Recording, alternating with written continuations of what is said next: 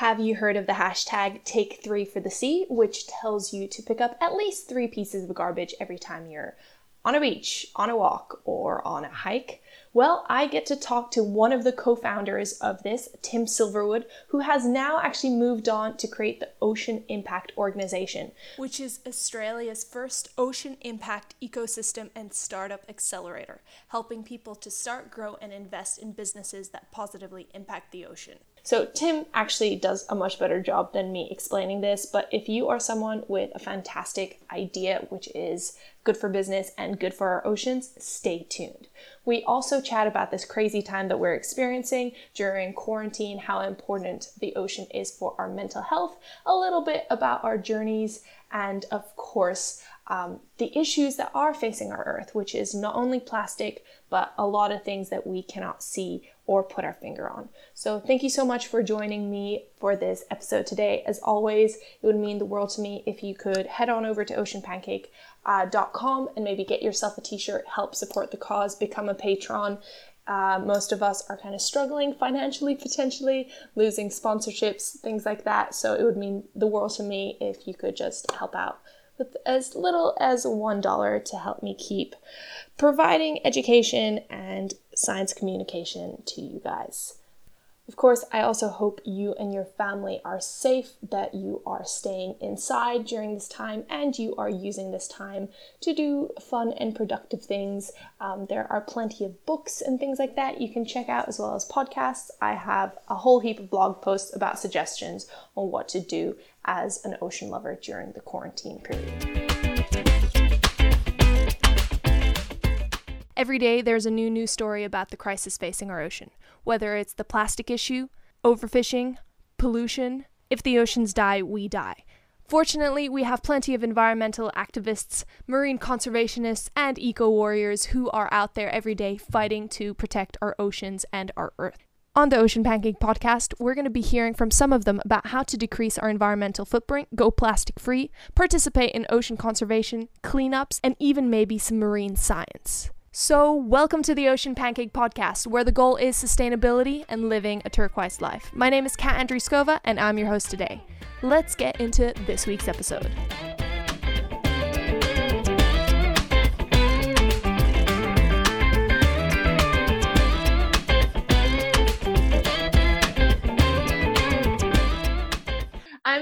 With Tim Silverwood, who is a co founder for Take Three for the Sea and also the co founder of Ocean Impact Organization.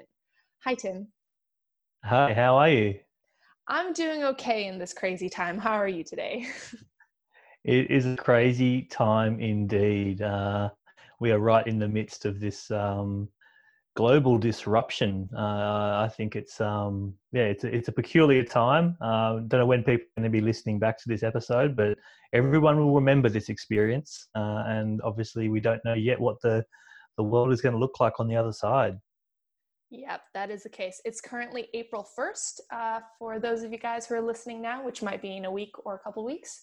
And Australia has just gone onto lockdown. So both of us are kind of stuck in our respective states. So I'm in WA and Tim's in New South Wales.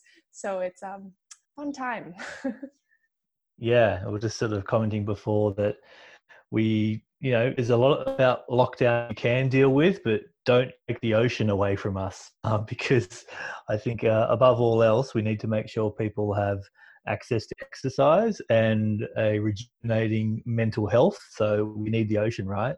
yeah that's that's definitely um, what we're arguing anyway uh, even though they've said um, boaties you know keep your boats at home and um, we are going to be arguing that for exercise sake we can i guess we can at least take a kayak out right and paddle out and do some snorkeling as long as you can pull out your little note and say i'm, uh, exercising here then i'd like to hope we can maintain those uh, very important activities that involve the ocean. Definitely. But even though right now we cannot be in the ocean, uh, we can at least talk about the ocean. So it's good that we have platforms and that we can record this long distance through Zoom, um, even if we're both stuck inside and during quarantine.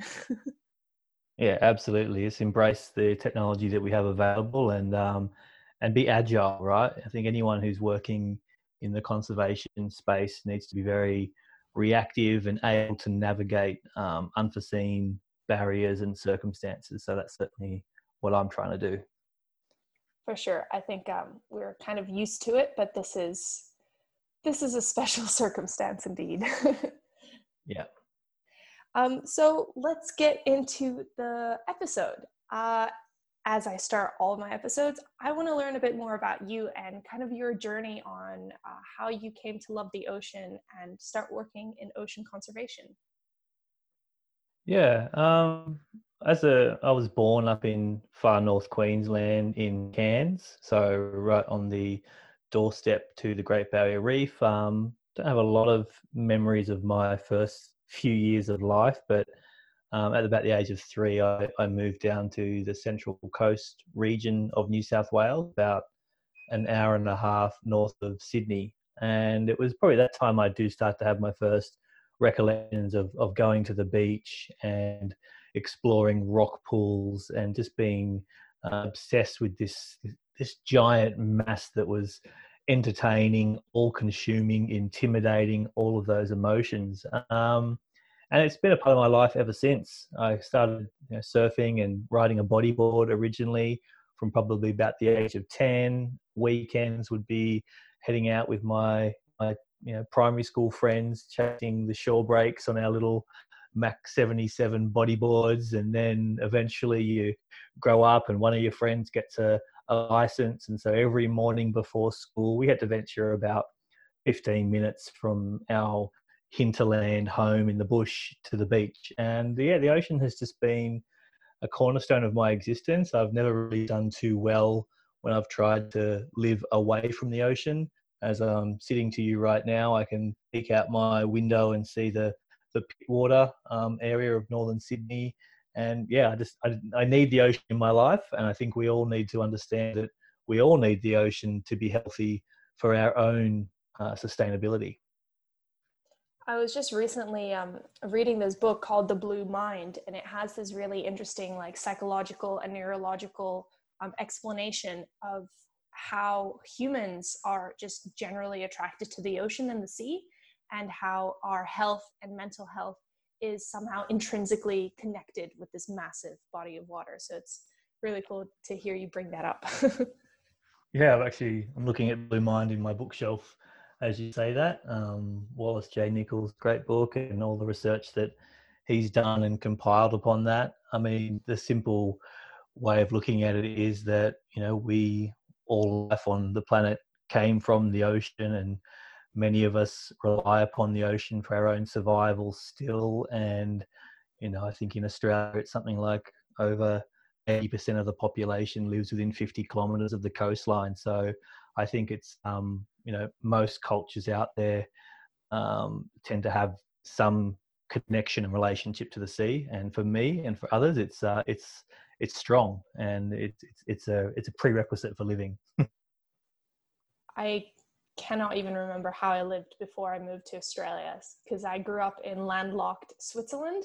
So I was surrounded by mountains rather than the ocean. But now, as you said, like I cannot imagine going away from it or how it would be to even be far away from the ocean. Yeah, but in saying that, I think the the second best thing and the only thing I think that has has rivaled my attraction to the sea and surfing is getting into the mountains.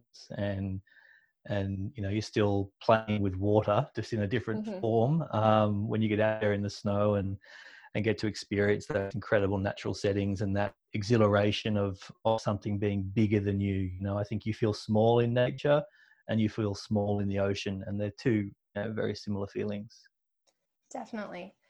Uh, we kind of grew up with you know these massive tracts of nature around us and I, I don't know about you but i definitely have been noticing you know the changes from when i was younger going out hiking and everything like that i know in switzerland we're struggling a lot with like glacier depletions um, and they're worried about you know fresh water running out in Europe because some of the glaciers have 40% of the potable water in uh, for whole, a whole of Europe. Um, so those are some of the issues that they're struggling with there. But what have you been noticing um, that the ocean is struggling with that you've lived next to your whole life? Oh gosh, um, you know the the science is is so compelling when you look at the the state of the oceans now and reflect back to what we knew about them only 50 100 years ago so the rapid rate of change um, resulting from human abuses uh, of the ocean are really quite profound. In terms of my personal experiences and encounters um, obviously, issues like plastic, I can remember it being a sort of quite a freak experience to encounter plastic when I was surfing as a teenager, and, and now it's in, it's impossible to to not go looking for plastic and um, and not find it. It's it's everywhere.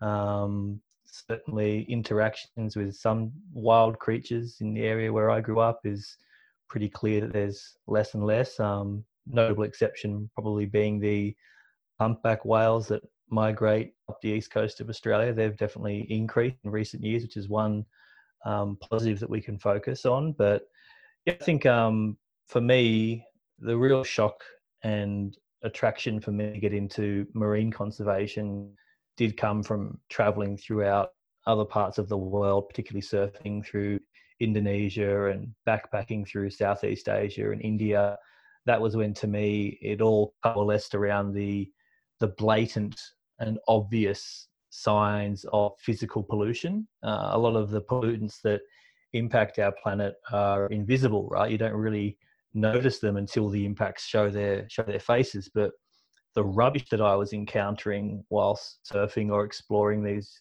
regions was just like, duh, like humans, way up to yourself. You just you can't just chuck this stuff and expect it to just go away. Like that's just abhorrent. So I think it was a bit of a, a strange realization for me because I'd gone to university and studied science and sustainability. And so I had all this theoretical understanding of the systems changes that we needed to adopt.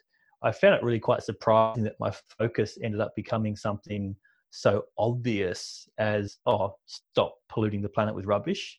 Mm-hmm. But when you think about it, if we can't do that one right, then what help, what hope is there for us to do all the more complicated stuff? So that's oh, why I guess my focus became um, plastics for a while there because I could just see that if humanity couldn't figure out how to fix this obvious problem, then we couldn't expect them to be able to fix the more complicated and insidious and hidden problems. And I do think that travel does help to show what an obvious problem it is because for many of us who grew up in you know western societies and places like australia or switzerland we've been quite sheltered from you know the realities. Especially in europe i found you know there's no trash to be seen. There's excellent recycling facilities. The you know the governments pay a lot of money to have cleaners clean the streets even in nature you will hardly see any trash but then as you said if you go to indonesia or thailand or um, I lived in Comoros, Africa for eight months. You know, there you're walking down any beach and there's just piles and piles of this trash. You're swimming and you are getting trapped in the plastic bags. And it's just really eye opening like, oh, we may not see it every day, but it's definitely there.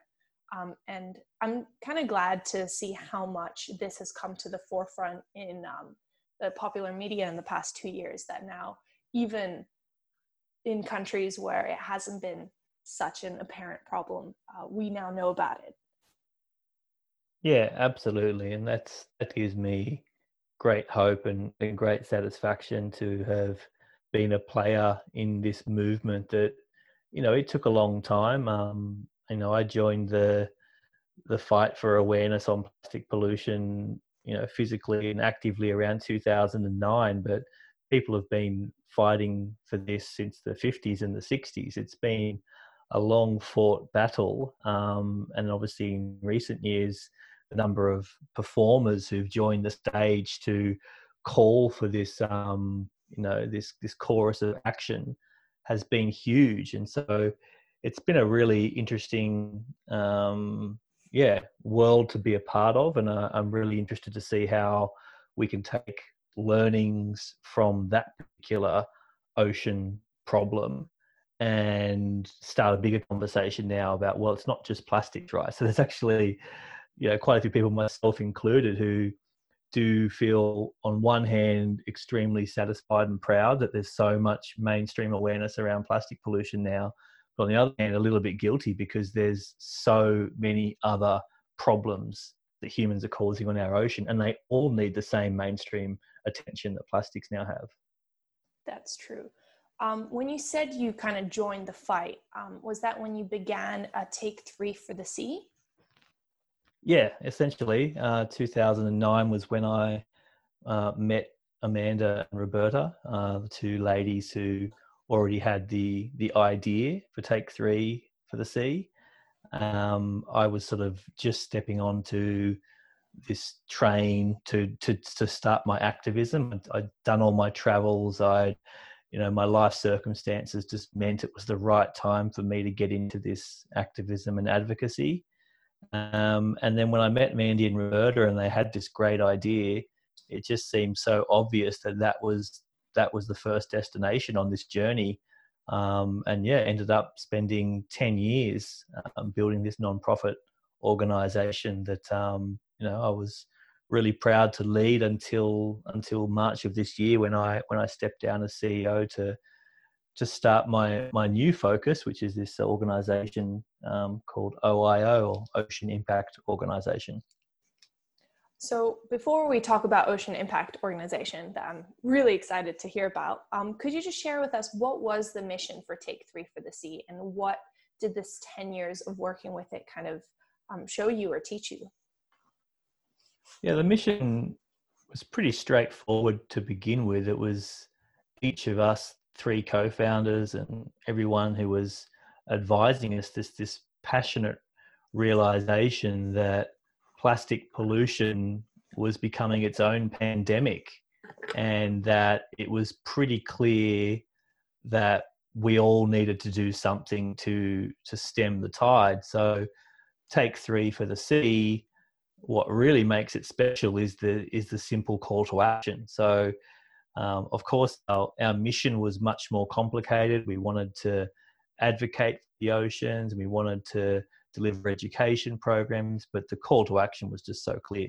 You, anyone, anywhere, anytime can simply take three pieces of plastic with you when you leave the beach or the park or a mountain reserve. Like anywhere you are, you can actually be a you can make a difference was the kind of call that we used to to shout so we, um, yeah, we started running education programs in schools and developing local um, relationships with local councils and various governments. We won a fifty thousand dollar grant from Taronga Zoo, and we just started building this organisation. Um, and where the organisation is at now is is is pretty impressive. I mean, the the Take Three for the Sea uh, hashtag. You, you trace that on Instagram, you can see it's been used in over 129 countries, and this community of people who adopt this behavior are responsible for removing over 10 millions of 10 million pieces of trash each year.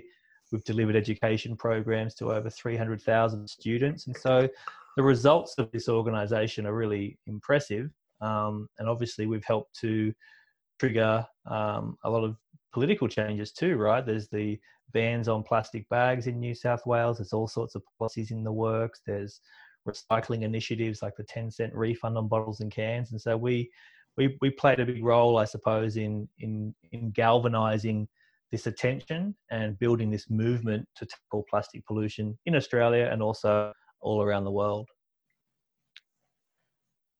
So the education programs and the hashtag take three for the sea and getting people to get out there to actually do this you know that's that's absolutely fantastic. But it's something i feel that a lot of people understand. I was curious how did you manage to actually push through or be part of pushing through these issues that the governments are now doing like the plastic bag bans and that? How how does that happen? How does that look like? Yeah, we were fortunate right from the very early days of our existence. We were introduced to an alliance of organizations called the Boomerang Alliance, and they still exist. There's about 50 or more organizations that join this rather loose fitting alliance. And the whole idea of this alliance is that we all agree to um, put our energy and our focus towards a very clear campaign. And thankfully, the alliance itself is organized and administered by very experienced and seasoned environmental campaigners. Because mm-hmm. I think everyone out there who has a particular passion might think, oh, well, we've simply got to change the law, and maybe you set up a change.org petition and you get it out there. And it's, a, it's galvanizing people's attention is one thing, but actually playing the political game of um, of pushing policy across the line is a much more complicated matter. So I think it's really important. Like, do not, don't. I'm not telling you not to go and start the petition and galvanise the community, but if you are trying to see a change in legislation, reach out to others who are working on the same issue. Mm-hmm. Um, combine your efforts, but also really try and tease out who are the people that know political campaigning because it's it's a science in itself. Uh, campaigning and lobbying is a, is a complicated beast and best left to the ones that know how to do it well.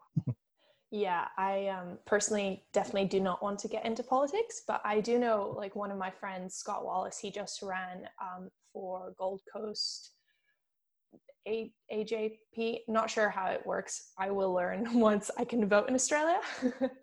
um, but I remember talking to him a couple years ago, and you know, he's a big shark advocate and a big ocean advocate as well. And he was like, "Oh, well, I'm studying law now, and I'm going to get into politics." And I remember thinking, like, why would you do that? That sounds horrible. Um, but just as you're saying, you know, to it's one thing getting you know the population or people moving in in a certain direction but it's a whole other thing to get these laws passed and we have to have people who are actually in in government or in these areas who know what they're doing so that's that's really cool to hear from you do you have any like specific places where people can look to find um, you know who to contact or is it just your local council or how does it I work? more thinking about if there's if there's issues that you're particularly focused on, mm-hmm. then look, I suppose, to others in in that ecosystem who are who have been around longer, who have got maybe a little bit more experience under their belt. Doesn't mean that you need to go straight into forming a coalition or an alliance with them, but at least sit across the table with them, have a coffee with them when you're allowed to be in the same room together, and um, and just learn. Uh, and and you'll soon find out well who's been doing it longer. Maybe they've tried a strategy in the past that didn't get anywhere.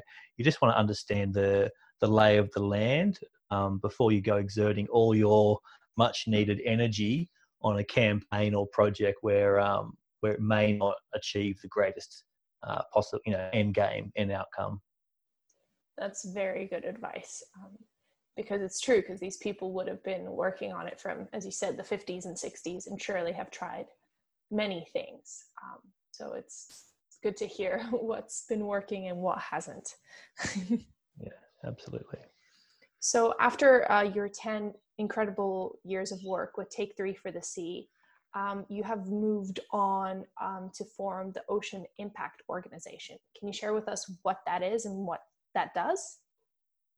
Yeah, sure. So I guess a bit of background there is, um, you know, really proud once again of all that Take Three has been able to achieve in the role that I performed there. But probably for the last year and a half or so, I've just been thinking about what next. Um, I've got a milestone birthday this year. I turned 40 and I'm just reflecting back on this entire decade of my 30s that I invested in Take Three. And it was great, but I wouldn't. I wanted to sort of know well what next. And so mm-hmm. Ocean Impact Organization, um, it's it's it's the same goal. Like we're obviously still trying to protect planet ocean from unnecessary impacts by humans. Um, but the tools that we'll use with Ocean Impact Organization are quite different. Whereas Take Three for the Sea was about educating and inspiring this big crowd of people to, you know, understand the problem of plastics, do something about it and therefore advocate for the kind of future that they want. Ocean Impact Organization is focused on the power of good business. Uh, mm-hmm. I think I, in my most left leaning activist days, was quite anti capitalist and kept feeling like, you know, big business and multinational corporations, all they're ever going to do is screw the planet and screw people for profit. But if you look at where we are now, there's a whole new generation of businesses that are trying to do good. They're trying to be impact driven businesses. They are conscious capitalists. They basically say that in the world of the future, of course, we're going to have business, and of course, we're still going to have big business, but we need to have businesses that are much more conscious. So, just to wrap that all up, um, Ocean Impact Organization essentially exists to help people start, grow, and invest in businesses that positively impact the ocean. So we're looking for anyone who's, uh, you know, an established business with a focus on improving the state of the oceans, or maybe you're an entrepreneur or a new startup or a researcher. If you've got an idea that can commercialize, that can help us treat the ocean better, um, but also make good money to redefine the way we do business on this planet, then that's what OIO is all about. So we, um, yeah, we call ourselves Australia's first ocean impact ecosystem and startup accelerator. So it's a big, big, big project that I'm super excited about because I feel like I can spend the next 10 years of my life really understanding the power of good business, which I think is really critically important if we are going to have a sustainable future on this beautiful pale blue dot that we all share. That's beautiful. And I think it is so important to, you know, not necessarily keep keep business separate from conservation and positive impacts on our planet because unfortunately money is you know what makes the world go around as as they say and um, it's better to have businesses which function well together with ocean kind of missions rather than completely separate um, do you have any examples of big businesses that are doing these things well um, big businesses, you know, lots of, I suppose, corporates are doing a lot of changes to the way they do business. Um, you know, if you look at, um, gosh, there's so many out there. I mean, you could look at um, Adidas, for example, and the collaboration they're doing with Parley for the Ocean. You know, it started with a very, very clear branded mission to attach Adidas, this huge brand name, to this problem of plastic pollution. Yeah. But what has actually happened as a result of that is that the entire supply chain of Adidas has been transformed. So they to make sure that the the public, the consumers, gave them that endorsement that okay, we believe you that this campaign is not just blue washing. Mm-hmm. They actually came out and said, well, we're going to make sure that by 2025 our entire supply chain is free from new petroleum. So that's a pretty powerful thing to do, right? This is a massive yeah. company with a huge plastic footprint now saying, well, we're not going to use any new virgin petroleum by 2025. Um, so that'd be an example, I suppose, of a big multinational. But what I suppose I'm really intrigued is, by is is the disruptive innovators and entrepreneurs out there who are going to come and do things completely differently and, and shake some of the the bad actors um, off their perch. So, I mean, obviously, you could look at things like you know Airbnb or um, or Uber as one of these disruptive technologies. Even right now, all these tech platforms coming and taking away market share from the big guys like Zoom or others. So I want to see the people out there who've got a vision of what the world could look like in 10 or 20 years' time.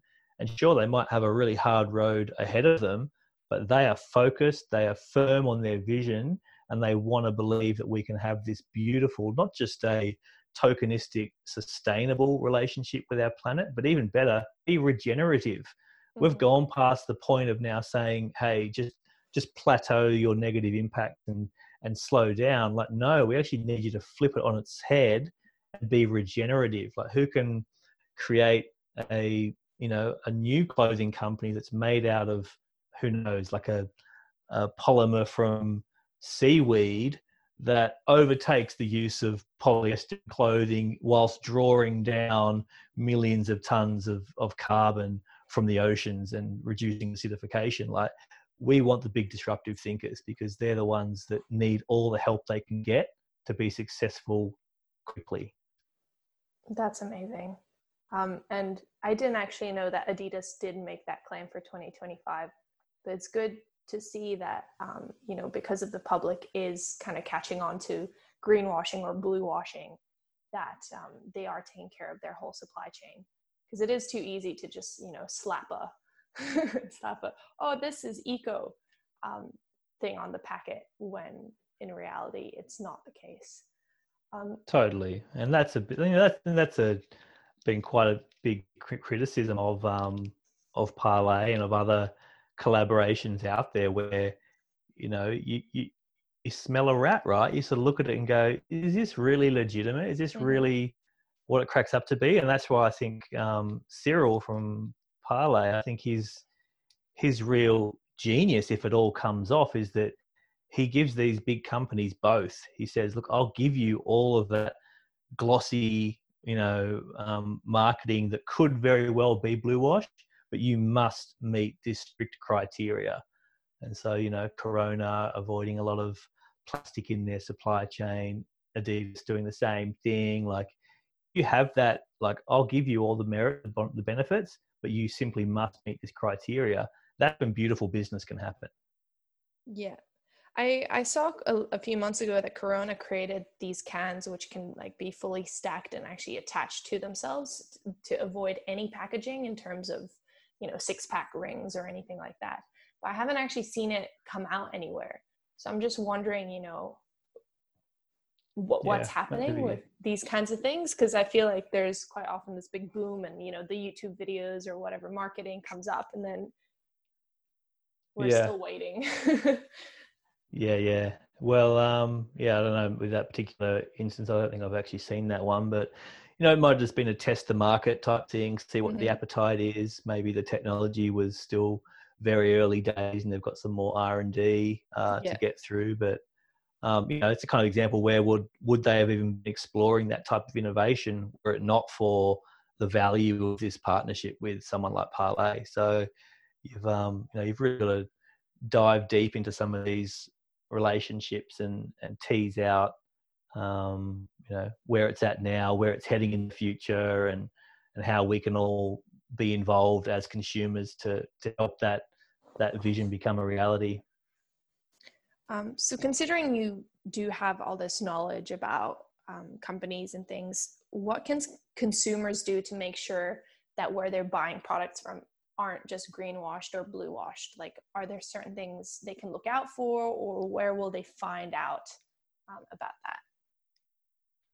Yeah, good question. I mean, um, the simplest thing, I suppose, is to I label myself and I try and get others to do the same of just being that conscious consumer, like just making sure that when you are going into a purchase or you know doing some investigation that you know you put on that little hat that says i'm going to be conscious here i'm going to i'm going to ask myself the the important questions about well where did this product come from like mm-hmm. who made it where was it made um, what's it made out of what are those raw raw materials like just doesn't mean you have to spend days and hours um, you know trawling through reports to find this information but just put yourself in that position i'm just going to be a little bit more alert aware and then you're going to find out, okay, well, how's it going to get to me? How long am I going to own it for? Can it be repaired? What happens with this product when I don't want it anymore? Has it got enough resale value that I can pass it on to the next person, or is it just going to go to landfill? Like, what um, can you do with it? And I think that's um, something simple that we can all do is just try and be a little bit more conscious of our decisions because when you do that, quite often you'll get to question you know, uh, three or four and go, you know what, actually, I don't really, that doesn't sit well with my values. So I might keep looking or I might not even purchase that in the first place. Mm, yeah, because definitely, because purchasing less is one of the best things we can do to kind of decrease um, the environmental impact. Are there um, any companies or products that you're aware of which have, um, as you said, um, uh, beyond a sustainable kind of um, approach? Now I'm blanking on the word you said. Very starts with R. Regenerative. There we go. yeah, I mean, there's um, there's I know there's companies that make uh, even types of paint um, and also sort of rendering materials out of natural clays that you know you could paint your house or render a wall with a substance that actually draws down carbon out of the atmosphere um, i think there's lots of you know seaweed products that are out there now entering mm-hmm. the market that obviously by simply uh, harvesting this fast growing seaweed from um, ocean systems, you're helping to sequester carbon. Um, there'd have to be lots and lots of agricultural products that are going to be doing the same. I'm trying to think about sort of consumer products that are regenerative by design. Um, blanking out a little bit, but I'm definitely sure there will be. And I mean, um, I just think this idea of being regenerative. It, it, can even be part of the sort of the business model in itself mm-hmm. as well, right? So the product, which could be, say, you know, like the Tom's model of of buying a pair of shoes and then a pair of shoes will be provided to someone in need. You could see a product of the future saying, well, yeah, sure, you are buying our eco product, but we're actually going to use the the proceeds or the profits from this product to actually invest back in to regenerative agriculture or regenerative um, you know marine permaculture projects or various things like that. So it can be the the item itself could be regenerative or it could be the business model itself that could be have a regenerative component. Yeah i'm definitely looking forward until um, i mean until we have like a new stamp in the shops which is regeneratively grown you know like regenerative agriculture i did work in like a regenerative agriculture agroforestry farm in Greece for a couple of months last year. Um, and right. that was just one of the most eye-opening experiences about how destructive our current, you know, commercial agriculture systems are. Um, so I can't wait to actually see that hit the mainstream more and being able to make those choices in the supermarkets or farmers markets or wherever it is, because it is, especially in Australia, it's one of the leading countries in terms of permaculture and um, these beyond sustainable practices when it comes to food. Yeah, absolutely. Wow. Well, you have definitely uh, opened my eyes to so many things, and I'm so excited to see um, the companies and organizations that you guys support with Ocean Impact Organization.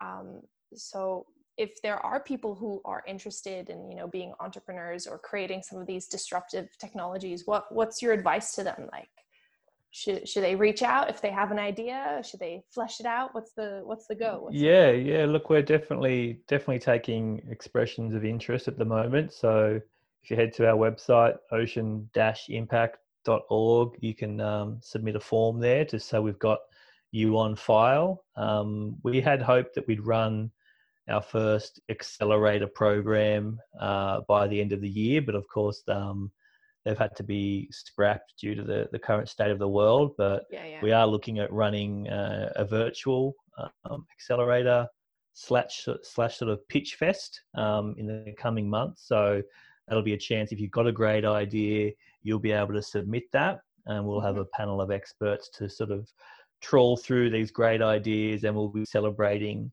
um, some of those that we think are really, really inspirational and really, really exciting for the future. But yeah, like I said, we um, we are the only group really doing this in Australia that's focused on uh, making a positive impact on the ocean. So yeah, I really encourage you if this is speaking your language, then get in touch with us because um, we're going to be running lots of exciting things in the in the coming years. Well, I'm definitely very excited to keep updated with what you guys are doing. Um, before before we end this podcast, I um, want to ask you the question that I ask all of my guests, which is, what would be the one piece of advice you would give people who want to help protect our oceans? Given the way the conversation started today. I think I'll have to revert back to that and just mm-hmm. um, remember your elders um, that have been here longer than you. Um, I think a big part of the you know accelerating and incubating good ideas it all comes down to mentors and mm-hmm. so a mentor doesn't need to be some elusive figure that you romanticize about being able to meet and share a coffee with.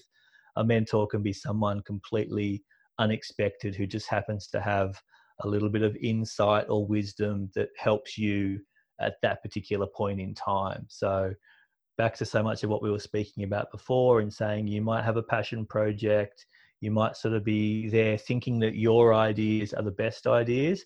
They may very well be, but why not go and share them with someone who's been around a little bit longer because they might just give you some advice which makes you realize um, how you can tweak, adjust, optimize, scale back, whatever it might be.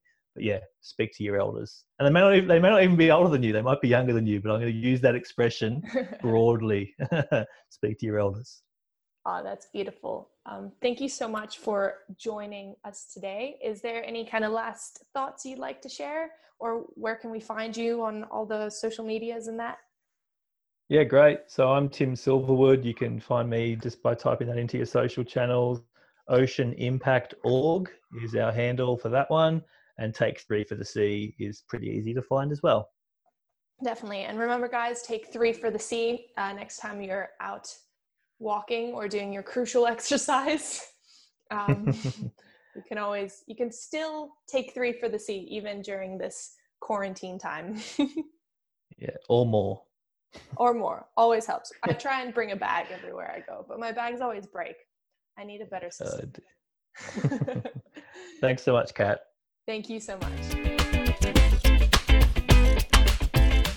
Thank you so much, Tim, for joining me today. It was so good to chat to you, and I look forward to hearing what the Ocean Impact Organization gets up to in the coming months. I also want to say thank you to all you guys who have been listening because this wouldn't be possible without you, and of course, Graham Mose, which is the mind behind the music in this podcast if you guys live in Brisbane or actually anywhere in the world now because we're all quarantined, um, you can probably find him on the internet and watch a live show, buy a CD, support the arts, especially during this time when uh, musicians can no longer have live gigs. So, yeah, hope you're staying well, hope you're staying safe, and I'll see you guys in the next episode.